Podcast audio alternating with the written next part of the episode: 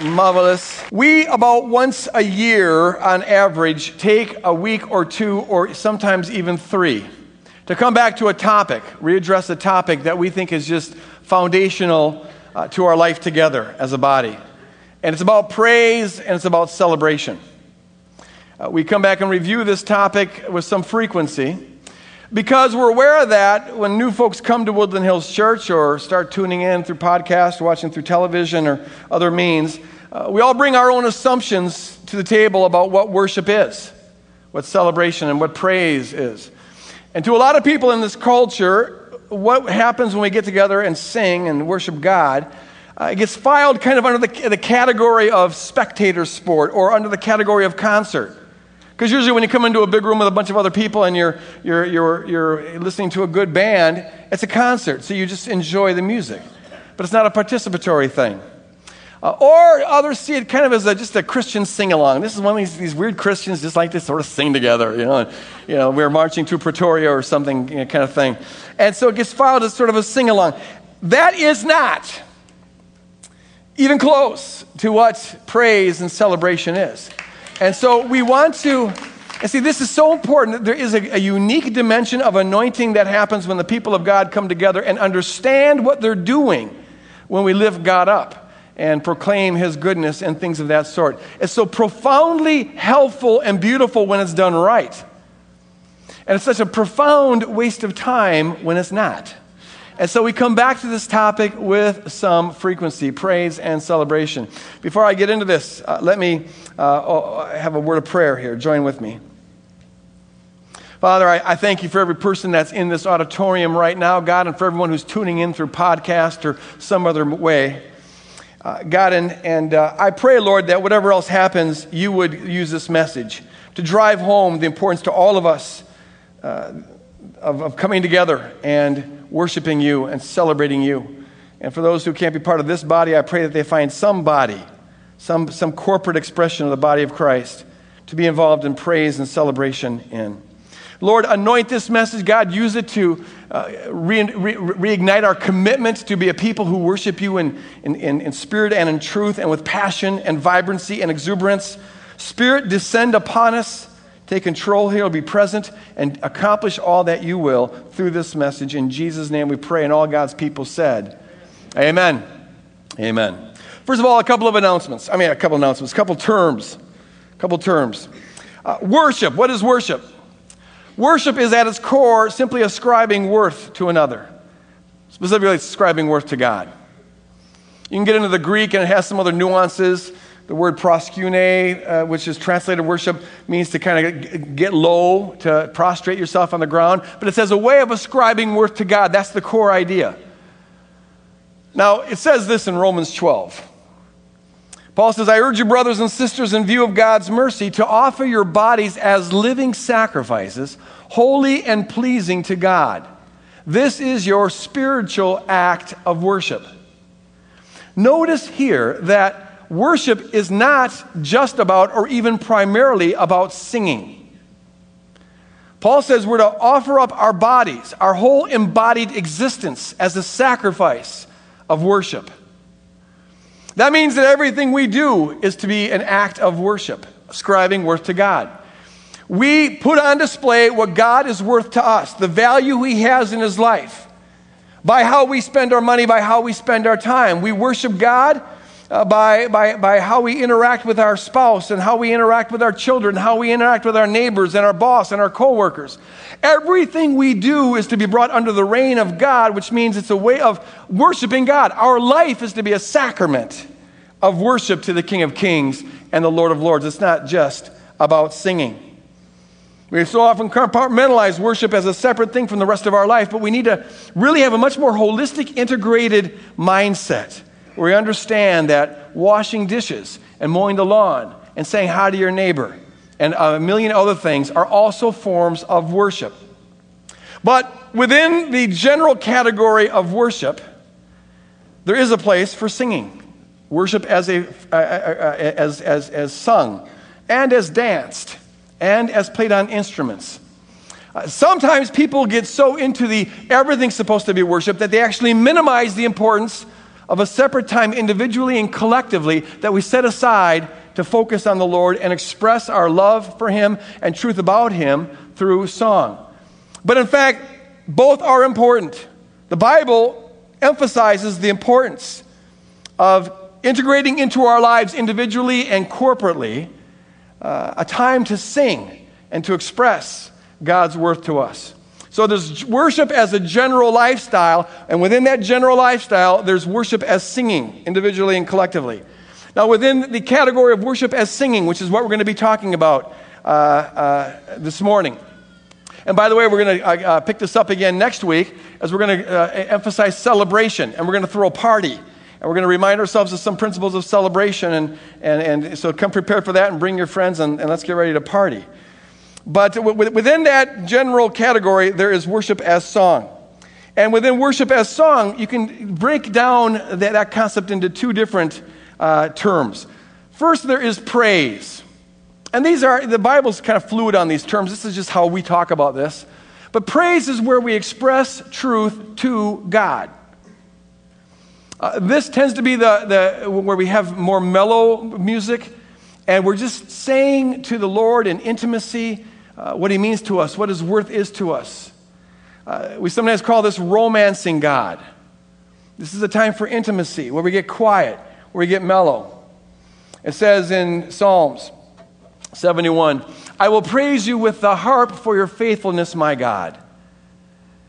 Harp is a soft, mellow instrument. And there's a place then in our lives individually and when we come together to, in a very tender, mellow, quiet way, envision the Lord and just get close to Him and have Him draw us close to Him. And where we romance God, it's tenderness. It's kind of like the times when a husband and wife might just have times together. They ought to have times together where they just say, "I love you." And you just say what is true. That's praise. But there's also what we might call celebration. Celebration is where we proclaim truth about God. And this tends to be more the kind of rowdy type of worship. We celebrate who God is. We say out loud who God is. What we just did in these first three songs in the service was more along the lines of celebration. And there's a place for this. This tends to be more rowdy. It tends to be more loud. It's very biblical. It says this in Psalms 98. "Shout for joy." Everybody say shout.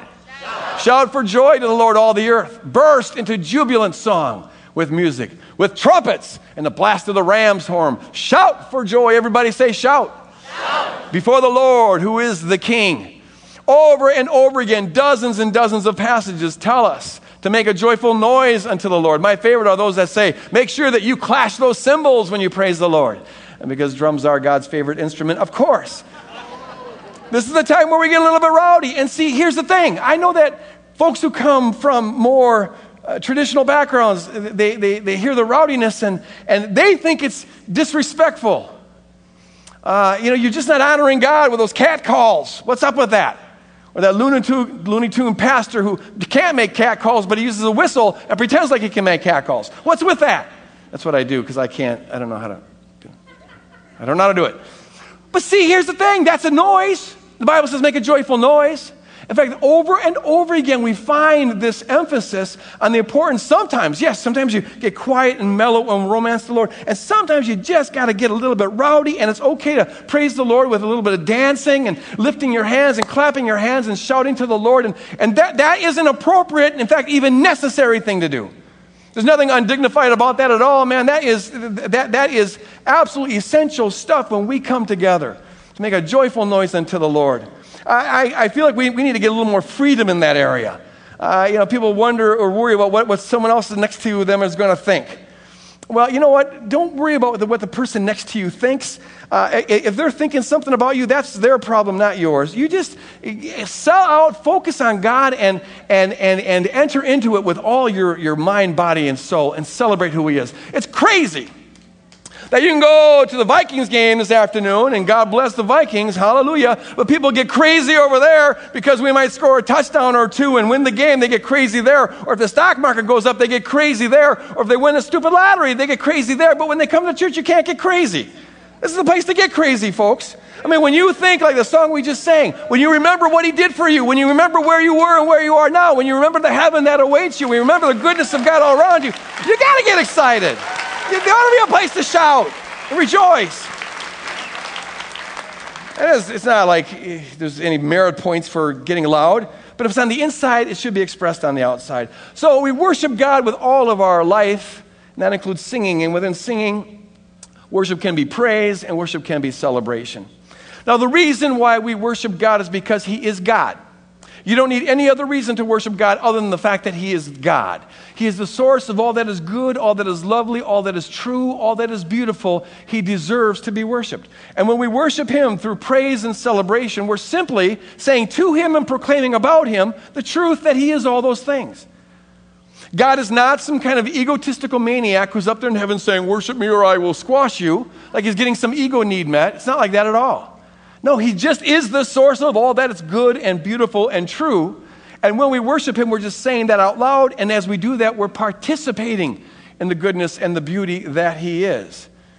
And so there's a time where we need to come together and just lift him up. We worship him because he is God, regardless of our circumstance.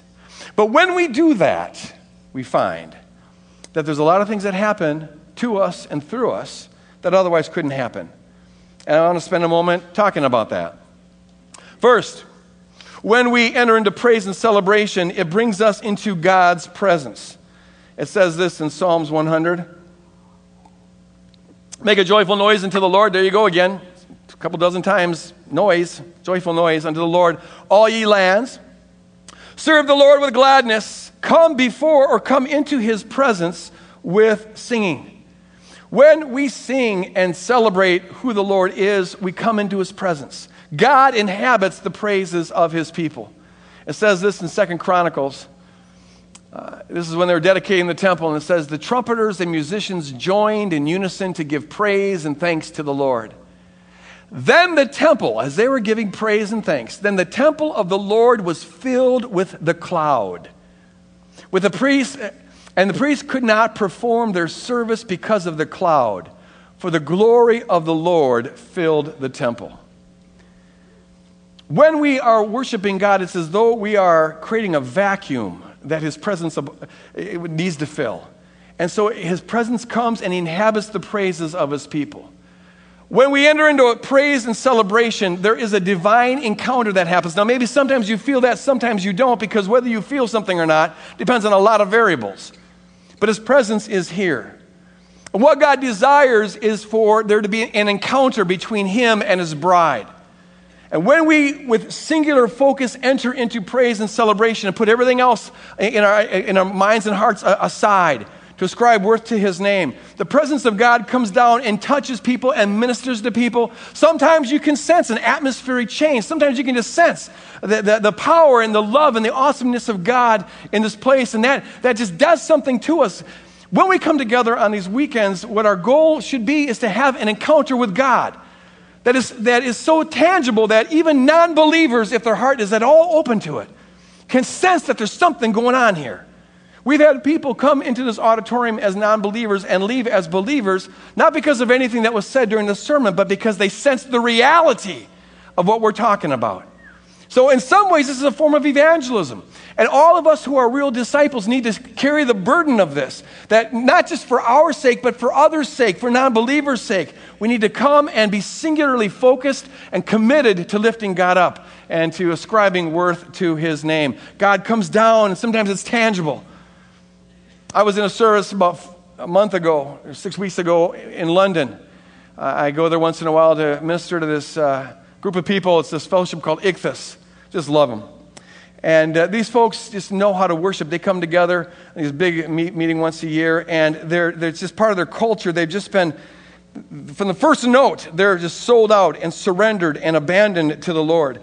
And the first night I was there, the power of God came down. It was like that cloud, I think, talked about in 2 Corinthians. I couldn't see the cloud, but I could feel the cloud. The Bible calls it the Shekinah glory.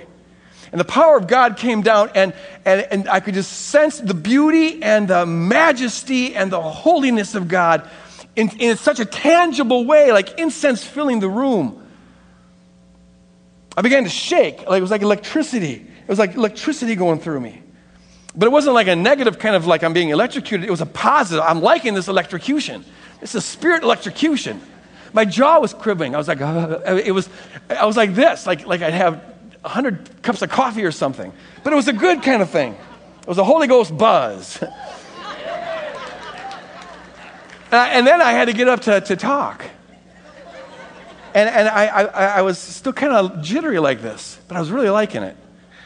And I said to the folks, I'm sorry, but I'm feeling a little disoriented right now. I'm kind of out of sorts. I feel like I'm a little bit drunk or something. I don't know how this is going to go. But on the other hand, I'm not at all worried about it, because when the Spirit of God is this present, it's pretty hard to screw anything up. And even if you do, God will find a way to use it. There can be a level of anointing where it feels to me like you could burp and God would use it to just... slay people in the spirit or do something. I don't know, but it's like, it's all going to be okay. That's why the priest could not minister. It was like, oh, we can't do anything here. I want that to happen where it's like, this power of God is so thick here, we can't move. We're inoperable. This is day of Pentecost, rushing mighty wind kind of stuff. You know what I'm talking about? Amen? The presence of God comes down. And God just works among his people. So we're entering into his presence. We worship God because he's God, but when we do that, his presence fills this place. Secondly, when his presence fills this place and is among his people, our hearts get encouraged. It says this in Psalms 27. One thing, David says, I ask of the Lord, this only do I seek, that I may dwell in the house of the Lord all the days of my life. To gaze on the beauty of the Lord, that's praise, romancing God, and to seek him in his temple. Then my heart will be lifted up above the enemies who surround me. At his tabernacle I will sacrifice with shouts of joy. That's celebration. I will sing and make music to the Lord. Here's David. He's the king. He's got a lot of responsibilities, a lot of cares. He's got a lot of privilege, a lot of good things going on, but he also has to fight these wars and run the kingdom. A lot of enemies around, and at some point he writes this psalm and he says, there's really only one thing I want. I wish I could go to church forever. I wish I could just go in the temple. Now, in the Old Testament, God really just used the temple as the kind of the main meeting ground between God and his people. Now we are the temple. But David is saying, I just want to be in the presence of God forever. I want to gaze on his beauty forever. Because one of the things that happens when I seek the Lord is my head gets lifted up. Now, that phrase, lift up your head, is a Semitic or Jewish idiom that really just means be encouraged. The psalm says he's the glory and lifter of my head. Now, what that means is, like, when you're discouraged, your head tends to be down. But then when you're in the presence of God, your head starts to get lifted up. And you're encouraged. And David is saying, despite all the enemies, despite all the troubles, despite all the warfare, my heart is encouraged, my head is lifted up above my problems, above my enemies, when I gaze upon his beauty, when I praise the Lord. When we worship God in spirit and truth, and when our mind is singularly focused and we come together, there is an encouragement that takes place that you can't explain. There's something that just makes you, in the presence of God, optimistic. It gives you a peace that passes all understanding. It gives you a joy that's unspeakable. Your circumstances are just as bad as they were before, but somehow they don't define you any longer. They're not as big as they used to seem. When we come into the presence of God, there's a sense of how big he is, and the bigger God is, the smaller the problems are. One of the sad things about a lot of American theology is we have a sense of entitlement and a sense of rights. And we take that into church and we think to ourselves, well, look, I'm not in the mood, so I get to choose whether I worship God or not. I don't feel like worshiping God. I don't feel like celebrating. I don't feel like lifting up God's name. I don't feel like I like this music. It's about us. We get to choose. We're the consumers, right? And what's really sad about that is two things. Number one, God is still God regardless of whether you feel like it or not, and he deserves your worship. Amen? It's not about you. It's not about me. We gotta turn that entitlement, consumer, I got rights button off when we come before God. Because before God, we don't. God is still God. But secondly, you worship God because he's God, but you'll find out that is the very best thing you could do when you don't feel like it, when you're not in the mood. When you just found out from the doctor that you got the cancer, when your marriage is completely sucking to high heaven, when your kids are rebelling, when you just lost the job, when things are just crumbling all around you, you're not in the mood to celebrate. You're not in the mood to praise God. But if you will do that because God is God, you'll find that the joy of the Lord becomes your strength. You got a power to deal with the issues that you didn't have before. There's an encouragement. Your head gets lifted up. Right when you feel like it the least, that's when you need to do it the most. In the middle of the struggles, here's one that we get clogged up on a lot. In the midst of the struggles, you got sin struggles in your life. You need to make time where you just worship God because He's God. There's this lie from the pit of hell that's kind of out there that people think, well, if you're in the midst of the struggle, the sin in your life, you haven't quite got there yet, you're not out of it yet, that it's hypocritical for you to raise your hands or get exuberant in praise and worship. As though raising your hands or getting exuberant in praise and celebration was some kind of righteousness badge. I've arrived and I'm holy. It's not about that at all. There is no arrival point. We're all in process. And what will move us along in that process is if in the midst of the struggles, you say God is bigger than the struggles and you lift Him up and praise His name.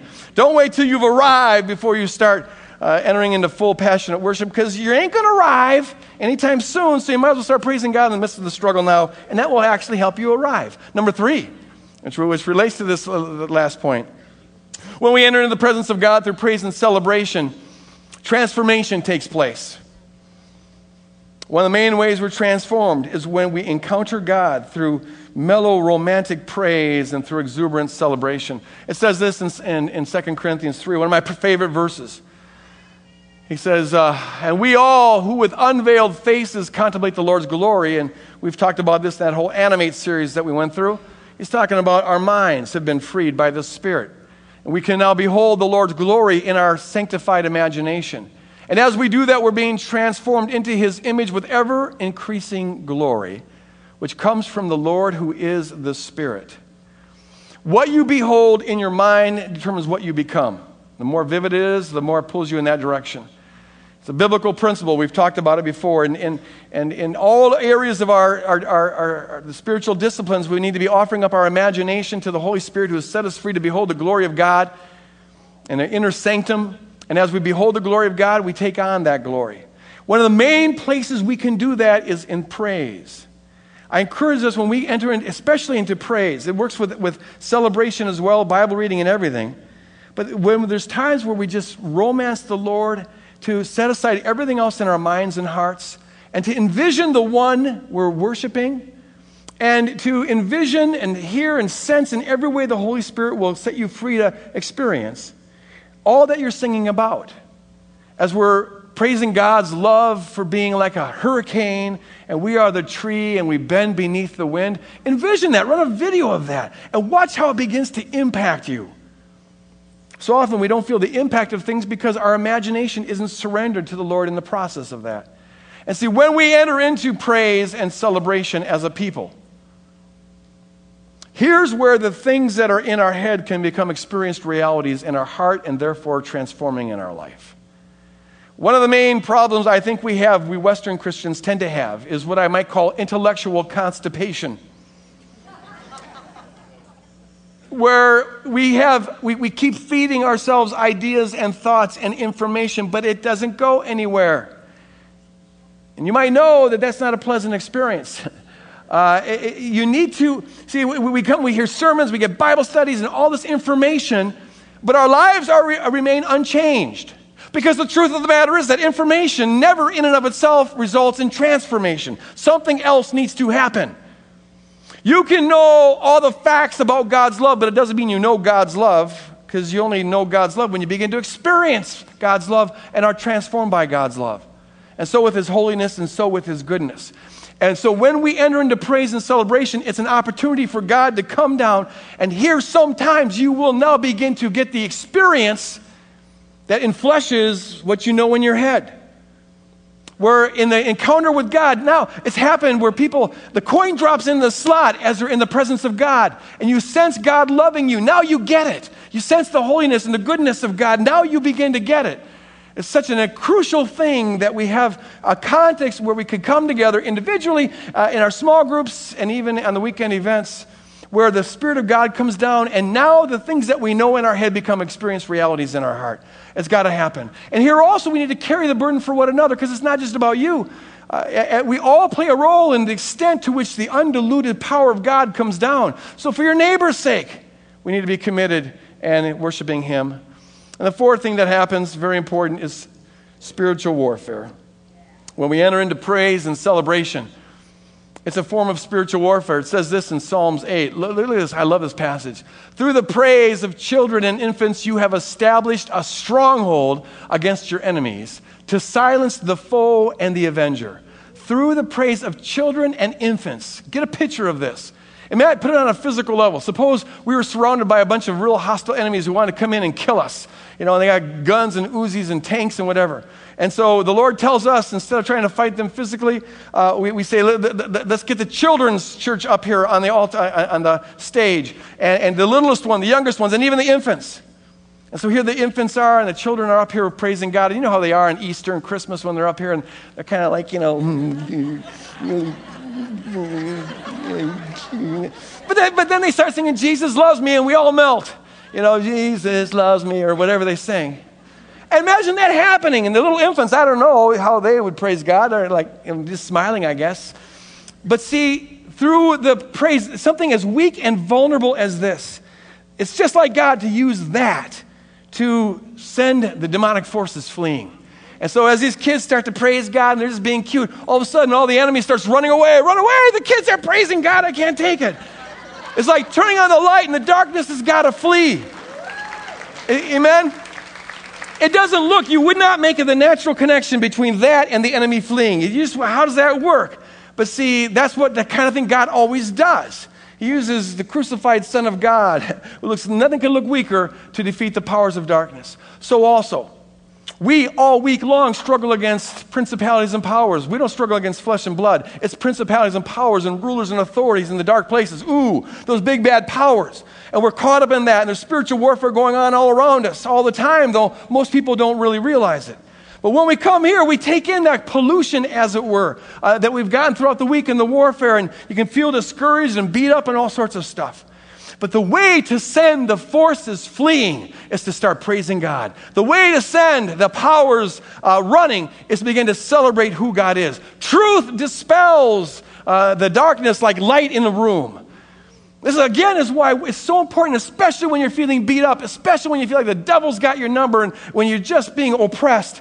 Don't let your mood determine whether or not you enter into praise and celebration. Rather, precisely when you feel you're most being attacked, the way to send the powers fleeing is through praise and celebration. And here again, even if you're just walking in nice little wonderful la-la land, no problems in the world, you owe it to your brother and sister to enter into praise and worship and celebration, because they might be going through a struggle. I guarantee you, every weekend, somebody is going to be oppressed here.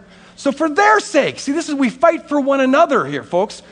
Our choice to be sold out and surrendered and focused and praise and celebration, we are either blocking the flow or we're helping the flow. For our neighbor's sake, if not for our own sake, and always for God's sake, we need to be helping the flow. Now, two things are involved very quickly as we enter into praise and celebration, which we're going to do here in a moment. One is, by definition, it's passionate. That doesn't mean it's always exuberant, doesn't mean it's always got to be extroverted or emotional or anything like that. It just means it always involves all of us. It always involves all of us. Here's what the psalmist says.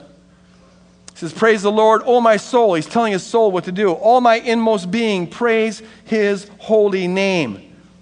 It involves all that we are, my innermost being, all of our mind, all of our heart, and even all of our body is to be surrendered in worship, by definition, because it's about ascribing worth to God, and the extent to which we're invested in the moment communicates what he's worth to us. Is he worth all of us or not? Here's where we decide that. Our whole innermost being is involved in this. By contrast, look at what Isaiah says. The Lord says, these people come near to me with their mouth and honor me with their lips, but their hearts are far from me. The worship of me is based on merely human rules they have been taught. Why do we worship the Lord? Well, because this is what we do. There's a rule out there that says you're supposed to sing. So, okay, I'll sing when I go to church. That's not what God's interested in. You know how it is. We all know how it is sometimes where we have been through a song service, worship service, and at the end of it you realize perhaps that you didn't really pay attention to anything you were singing about and the one that you were singing to. You're just going through the motions. That's what he's talking about, lip service. Praise is praise. Celebration is celebration. It is worship. Singing is worship to the extent and only to the extent that we are in that moment singularly focused on him. That's the difference between a sing-along and praise and celebration, between a little song service and worship. And we owe it to God for sure and to one another, to when we come to make the commitment to be singularly focused on him so the Spirit of God can come down and flow in us and flow through us. The second thing is that sometimes praise and celebration involves sacrifice. It says this in Hebrews 13, "Through Jesus, therefore, let us continually offer to God a sacrifice of praise, the fruit of lips that openly profess his name." It sometimes is a sacrifice because you don't feel like doing it. You're tired, you're discouraged, you got the bad news or whatever. And again, it's part of our fallen nature is that we would allow circumstances to decide whether or not we're going to give God the glory that is due his name. We're called to make a sacrifice of praise, to push through, and that turns out to be, as I said, the best thing you can do in circumstances that would lead you to feel least like worshiping God. Listen to what David says. I love this. "They spread a net for my feet." He's talking about his enemies trying to do him in. "I was bowed down in distress. My heart, O God, despite all this, my heart is steadfast."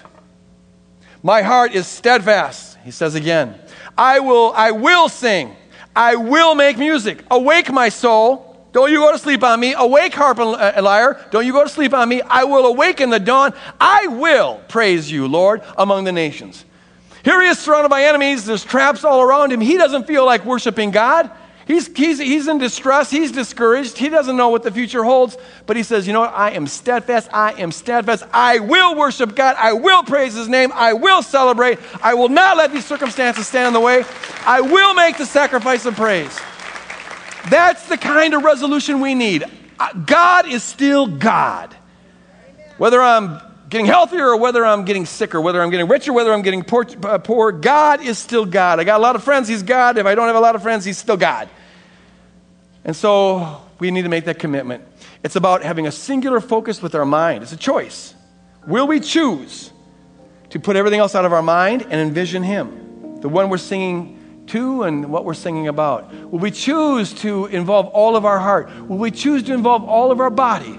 Over and over again, we hear the Lord telling us what we should do with our bodies, lifting up holy hands to the Lord, dancing, worshiping God with our feet, however it goes. It's a choice. When we're either blocking the flow of the Spirit with our choice, or we're being yielded, and the Lord can flow through us with that choice. For God's sake, for our sake, for our neighbor's sake, let's choose to focus exclusively on him. We'll start now by taking up an offering. That also is an act of praise and worship because we ascribe worth to God by how we spend his money. So follow God's leading on that. And please stay seated during that time, and then Norm will have us rise and we'll finish the service by entering into this other time of praise. Holy Spirit, come, fill this place, flood this place, encounter us. Let the Shekinah glory fall here and now because you are God. In Jesus' name, amen.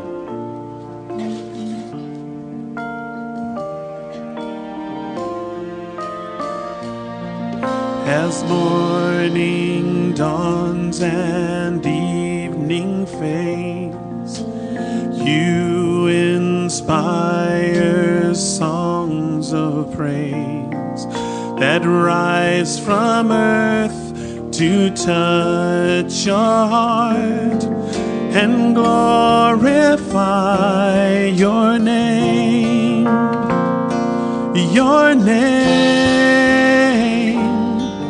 is a strong and mighty tower. Your name is a shelter like no other. Your name, let the nation sing it louder, 'cause nothing has the power to save but your name.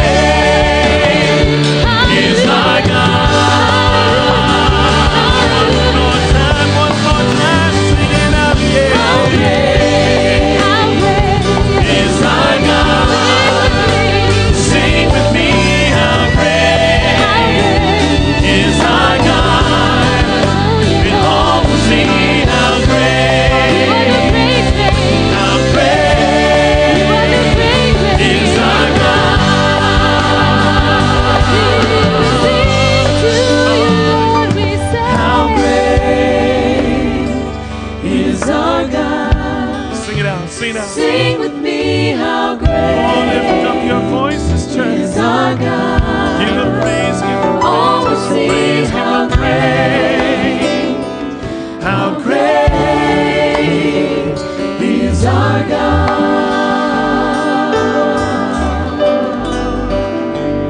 Hallelujah. Yes, Lord. Yes, Lord. Hallelujah. Hallelujah. Yes, Lord. We lift you up. Hallelujah. You are glory to you, Lord of glory to you, King of kings, Master, Savior. How great is our God. Yes, He's the source of all that's good, the source of all that's beautiful, the source of all that's life, the source of all love. He's the source of it all. He's great. And He encounters His people. Anyone here feel a little bit more encouraged? I'm just wondering. Anybody feel a little more encouraged? A little more transformed? A little more the demonic realm off your back? How vital it is when we come together. That's what I'm talking about, that intensity. The comment, it's about our focus and about our commitment to give our all. And it's so beautiful when it happens. Next week, we'll do the same thing with celebration. Come prepared to party. And yes, we're going to just proclaim truths about God. Praise God. I'd like to ask the prayer teams to come forward. And if you're here this morning and have any need whatsoever that you'd like to have prayed for, come forward and pray with these folks. Or if you just want to kneel at the altar, that's fine as well. I'm going to remind you about the sign up for the Compassion by Command series that's out there. As we leave this place, I am just going to pray that we do it carrying the sweet aroma of the Spirit that is in this place. And that we become people whose lives worship Him. So, Lord, as we leave this place, let the aroma of your Holy Spirit be on us and flowing through us. And God, help us to make everything we do an act of worship to you. Because how great you are, our God. In Jesus' name we pray, and all God's people said, amen. Amen. God bless you guys. Go out and spread the gospel. Thanks for tuning into this message from Woodland Hills. We hope you enjoyed it. You can download more sermon resources, including study guides and our entire sermon archive, on our website at whchurch.org. You can also discuss the sermons and connect with other members of the Woodland Hills body on the Bridge at bridge.whchurch.org.